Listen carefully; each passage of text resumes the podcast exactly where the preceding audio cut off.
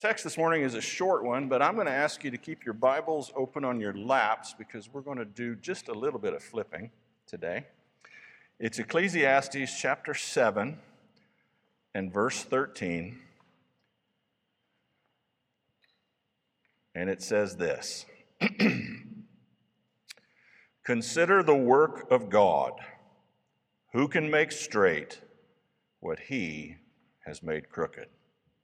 Lord, we bow to you this morning and we bow to your sovereignty over your universe, over your created order, which you spun into existence and sustained moment by moment by the word of your power. We bow to your sovereignty in our lives. That's the harder thing because our lives sometimes go in ways we wouldn't have wanted them to go if it had been up to us. So please, Lord, help us to bow. In Jesus' name we pray. Amen. Um, you may be wondering at the title to this sermon, The Crook in the Lot. This title actually comes from an old book by a man named Thomas Boston, who was a minister in the Church of Scotland in the southern area near the borders in the 1700s. And uh, he was a wonderful man, a wonderful theologian, a wonderful preacher. Uh, and uh, his uh, biography is in my office. It's worth reading. And this is the title of a book that he wrote, The Crook in the Lot. Now, that's not talking about criminals outside of Ruley's trying to get into your car. What he's talking about is the crooked things that the Lord has made that no one can be made, that no one can make straight. Uh, twice in the book of Ecclesiastes, Solomon tells us that what is crooked, no man can make straight. And in Ecclesiastes chapter 7 and verse 13, he specifically assigns the crooked things in life to the hand of God. Consider the work of God, he says. Who can make straight what he has made crooked? Now, we're not speaking here of branches that grow on trees that are bent and crooked. We're not concerned with winding rivers or winding roads. The crooked things that Solomon writes of here are the situations in life which we encounter that are unpleasant and undesirable to us. They cut across our grain. They are uncomfortable. They are perhaps even painful. Sometimes these crooked things are with us from birth. Sometimes they fall upon us later in life. Sometimes they are a result of our sins, and sometimes they have nothing whatsoever to do with our sins. Sometimes they're the results of our folly and our bad decisions, and Sometimes they seem to come in spite of our best wisdom and our best advice and our best decisions. The crooked things may come in the form of a bodily affliction or a weakness from birth, or they may arise later in life from injury or disease.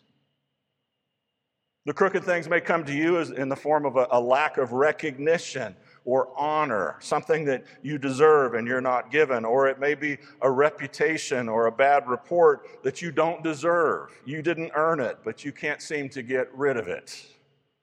It may come in your family relations, an abusive parent, a spouse whose words and whose deeds are deeply hurtful and deeply injurious, children who rebel and go wayward in spite of your best efforts or problematic in laws who you just can't please. It may fall within the realm of your vocation. You do your best at, at your job, but success doesn't come. You work hard at your business, but your business fails. You seem chronically short of money no matter how hard you work and how much you scrimp and save. Wherever it comes, when it comes, you feel it keenly. It hurts. It preoccupies your mind. You try to alter the situation. If you are a conscientious and a faithful Christian, you will only try to relieve your situation by what we might call lawful means or biblical means. In other words, you won't steal, you won't lie, you won't cheat, you won't break a vow. Sometimes, though, even Christian people will resort to unlawful means because they are so fixated on what is crooked that they will do almost anything to straighten it out. But these lawful efforts sometimes don't work. And the unlawful ones will end up making things worse. That's the promise of God. And why is that?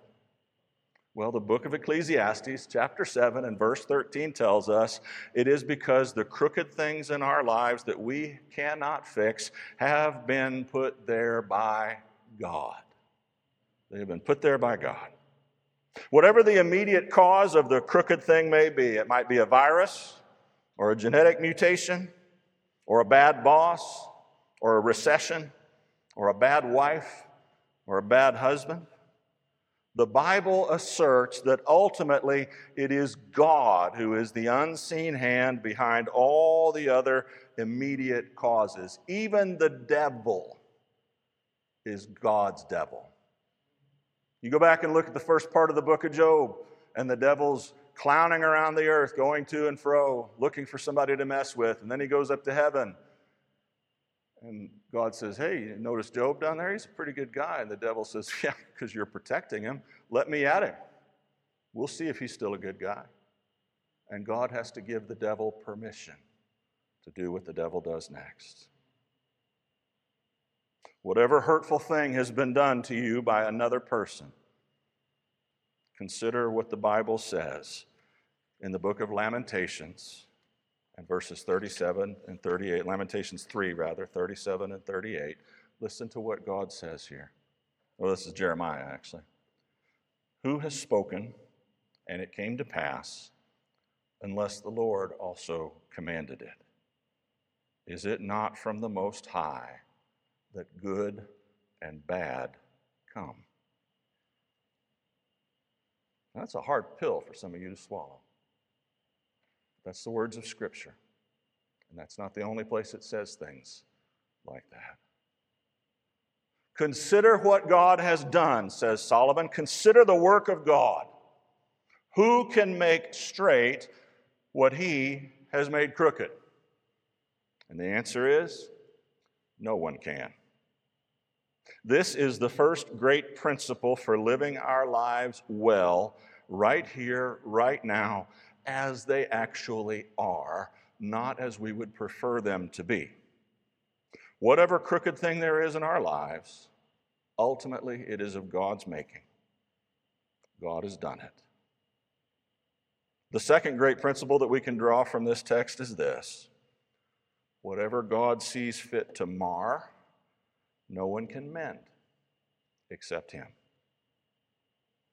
What God makes crooked, no one can make straight except Him. Understand once again that we're not talking about situations that you could get out of. If your current job doesn't pay enough, go and look for another job. And if you find another job that pays more and that works for you in all the other ways, take it and don't look back. Don't sit around saying, God has ordained this low paying job for me. If He offers you a way forward, go forward. The Bible doesn't advocate paralysis ever. Paul said pretty much the same thing in the New Testament, both to single people and to slaves. In 1 Corinthians 7, he said, if a slave could get his freedom, he should take advantage of the opportunity, and if not, he was to accept the situation as one of those crooked things in life and not worry too much about it. If the person wanted to get married and the opportunity was there, he should get married, says Paul. And if not, don't worry too much about it. He was to accept it as the crooked thing in his life. No, what we're speaking of here is the situation in which we cannot alter the course of events, no matter how hard we try. All of your best efforts are stymied, and you feel trapped. And the reason that you feel trapped is because you are trapped. I want to invite you, if you've got your Bible, to open to the book of Genesis and chapter 40. Genesis chapter 40, this is kind of the middle of the story of Joseph. I love the story of Joseph. I might, I might actually preach a series on Joseph's life here pretty soon. He was an amazing, amazing godly man. Joseph, uh, Genesis chapter 40. And you're picking up in the middle of the story of where Joseph's in prison because he refused to do wrong. He refused to sleep with the boss's wife, so to speak. And she told a lie about him, and he ended up in prison, and he's there, and he meets two officials of Pharaoh. They have dreams, and he interprets the dreams. Genesis chapter 40, starting in verse 12. Then Joseph said to him, This is the interpretation. The three branches are three days. In three days, Pharaoh will lift up your head and restore you to your office, and you shall place Pharaoh's cup in his hand as formerly when you were his cupbearer. Now, listen to this. Only remember me when it is well with you. And please do me the kindness to mention me to Pharaoh, and so get me out of this house, this prison. For I was indeed stolen out of the land of the Hebrews and here also, I have done nothing that they should put me into this pit. Go forward to verse 20. On the third day, which was Pharaoh's birthday, he made a feast for all of his servants, and he lifted up the head of the chief cupbearer and the head of the chief baker among his servants. And he restored the chief cupbearer to his position, and he placed the, the cup in Pharaoh's hand. But he hanged the chief baker as Joseph had interpreted to them. Yet the chief cupbearer did not remember Joseph, but forgot him. You hear the angst in the man's voice? When it goes good for you, please Please mention me to Pharaoh. I haven't done anything wrong. I was stolen from my family out of my homeland, and I get here, and I've done nothing but good to the people that have done bad to me. And this is how I get rewarded for it. Please, please help me. And what did the guy do? He forgot him.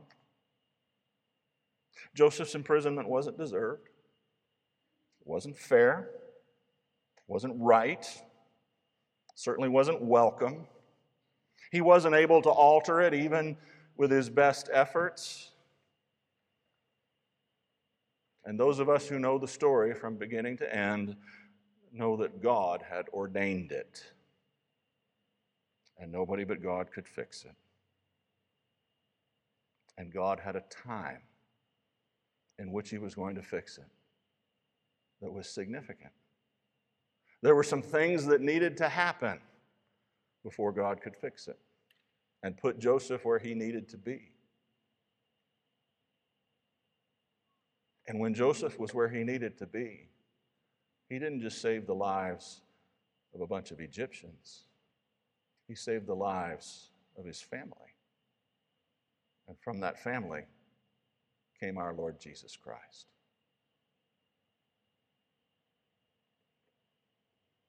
So we've learned two great principles from this text. Number one, whatever crooked thing there is in our life is of God's making. God has, by his eternal decree, appointed your lot in life. He has ordained both the crooked and the straight. Point number two what God sees fit to mar, no one can mend. And our attempts to remove the crooked thing will prove fruitless and perhaps even harmful if we're going to sin to try and do it. And here is our third and our final principle this morning. And it ties in all that we've just learned as we've heard other sermons, particularly on Philippians chapter 4. And the, the third great principle is this recognizing the crooked things in our lives as things that come from the hand of God is the biblical way of living out our lives in a peace filled and God honoring way. The crooked things in our lives should not fill us with despair. God's ways are mysterious. We don't often know why He does what He does. But here's what we do know we do know that God is good. We do know that He treats us far better than we deserve. We do know that He is wise and powerful. We do know that He has promised to care for us and to give us all the resources that we need. And we do know that some of God's special favorites had great crooked patches in their lives. And it was no evidence of their sin or their error at all. Abraham, for instance, was childless and was without a permanent home. When he took matters into his own hands, he made a mess of things. Instead of waiting for an Isaac, he made an Ishmael. And if you've ever looked over at what goes on in the Middle East, you know that we've been afflicted by the children of Ishmael ever since. Jacob's life was very crooked. So was the life of Moses. Jeremiah, the mighty prophet, was ignored and persecuted simply for faithfully delivering God's message. John the Baptist was beheaded. All of the apostles, except the apostle John, were martyred. And the Lord Jesus Christ himself was despised and afflicted. Why is it that we expect a trouble free life? Why is it that we whine? But God also delights to remove the afflictions and to straighten the crooked things in His time, in His will, in His way. And since God is the author of the crooked parts, we know where help can be found to straighten them out. And so, how do we deal with the crooked things in our lives? The first thing we do is pray. And we pray persistently and we pray believingly. We do not grow weary in well doing. We pray with this assurance Child of God, either God will grant what you ask and remove the problem, and he will make the crooked straight, or he will grant you such grace and power that you will walk and not grow weary, and run and not grow faint. He will give you a supernatural ability to triumph in spite of your circumstances. So that's the first thing we do. We pray. You want to hear a stupid example from my life? I had all these food allergies that came on in adulthood, and for many of them, I can get anaphylactic reactions to them. And, uh, and, and you try and go to a restaurant where you can't have eggs, soy, milk, or nuts. You just try that. Find something to eat. Go to that nice Italian restaurant and find something to eat. Nothing. And it's been so limiting I can't go over to people's houses because I'm afraid they're going to accidentally poison me. It happens all the time. They keep going, now you can't have gluten, right? I'm like, no, gluten's fine. I can't have that, or that, or that, or that, you know? It's annoying. And I, I one day in my desperation, I just cried out. Now, obviously, I'm getting enough to eat, right? I mean, come on. I'm not going hungry. But I was like, God, could you please, please just give me back dairy? I think if I could just have dairy, that'd help a lot. And you know what God did? He gave me back dairy. I, I go to Cracker Barrel and eat biscuits and gravy, and I don't have any problem. And I thought, oh boy, maybe he's going to give me back eggs, because that'd be my second favorite. No, he didn't give me back eggs. Mm-mm. That was a mistake. But he gave me back there. I, I just asked him, this, this, was a crooked thing. Don't know why it came upon me. It came upon me in adulthood. When I was a kid, I ate whatever I wanted to eat. Now, as an adult, I have all these limitations. God, can you please just take one of them away? And he did. So we pray. And we pray with persistence. And we pray with patience. Here's, here's my advice for you on prayer. And, and this comes directly from the lips of Jesus. If you've got something you want to win from God in prayer, you go to Him and you keep going to Him until such time as a yes is absolutely impossible. Just keep at it. That's what Jesus says. Je- Jesus told this parable so that we would always pray and never give up. And then he tells the parable of the persistent widow right? Always pray and never give up. What we want to do is, I prayed about it once and I'm really mad at God and I give up. Well, you have not because you asked not. All right, so pray. Number two, humble ourselves under the crooked thing. Humble ourselves under it. We recognize that God is the author of the crooked things because they come from the hand of our loving Father and our sovereign King, who by definition cannot wrong us. He cannot wrong us. Our appropriate response then is to kiss the rod that chastises us. We don't murmur, we don't rebel, we don't charge God with wrongdoing. Think of Job. Think of the, the wonderful, Job was just a wonderful man, godly man.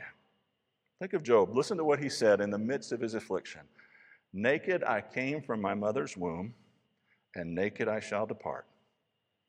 The Lord giveth, and the Lord taketh away. Blessed be the name of the Lord. So humble ourselves under it.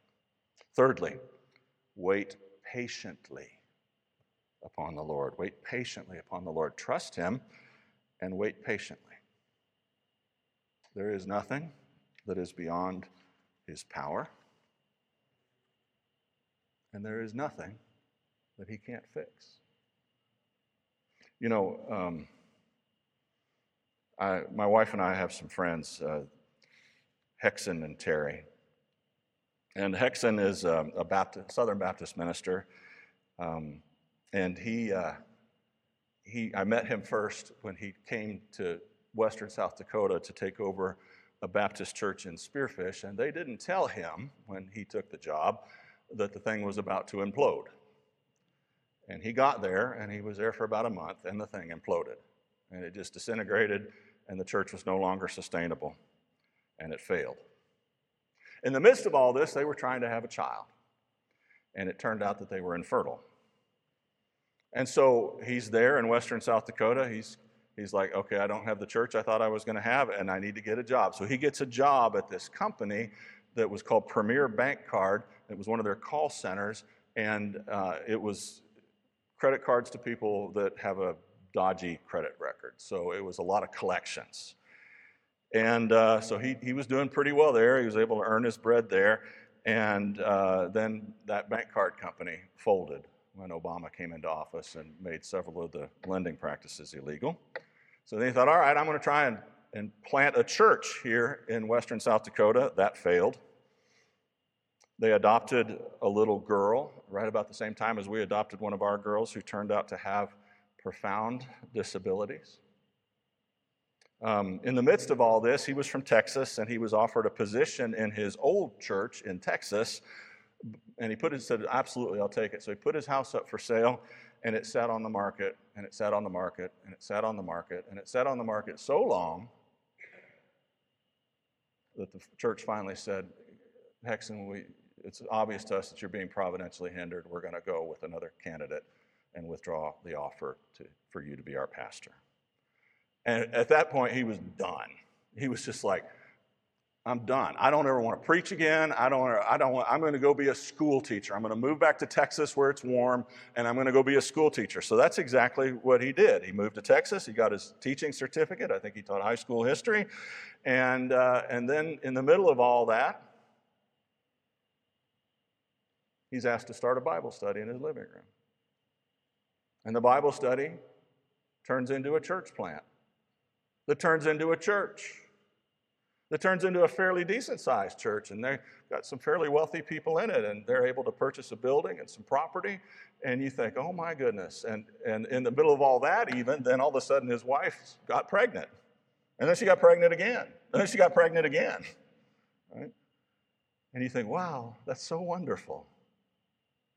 Well, it's been a rough summer for the Maldonado family because the church that he planted just fired him. And you look at all that and you're like, God, what in the world are you doing? He didn't do anything wrong. He didn't do anything to deserve to get fired. You think, what in the world are you doing? God, this is my friend. Please do good to my friend. God says, I will. But whatever I've made crooked, no one can make straight except for me. May the words of my mouth and the meditations of my heart be acceptable in your sight. O Lord, my rock and my redeemer.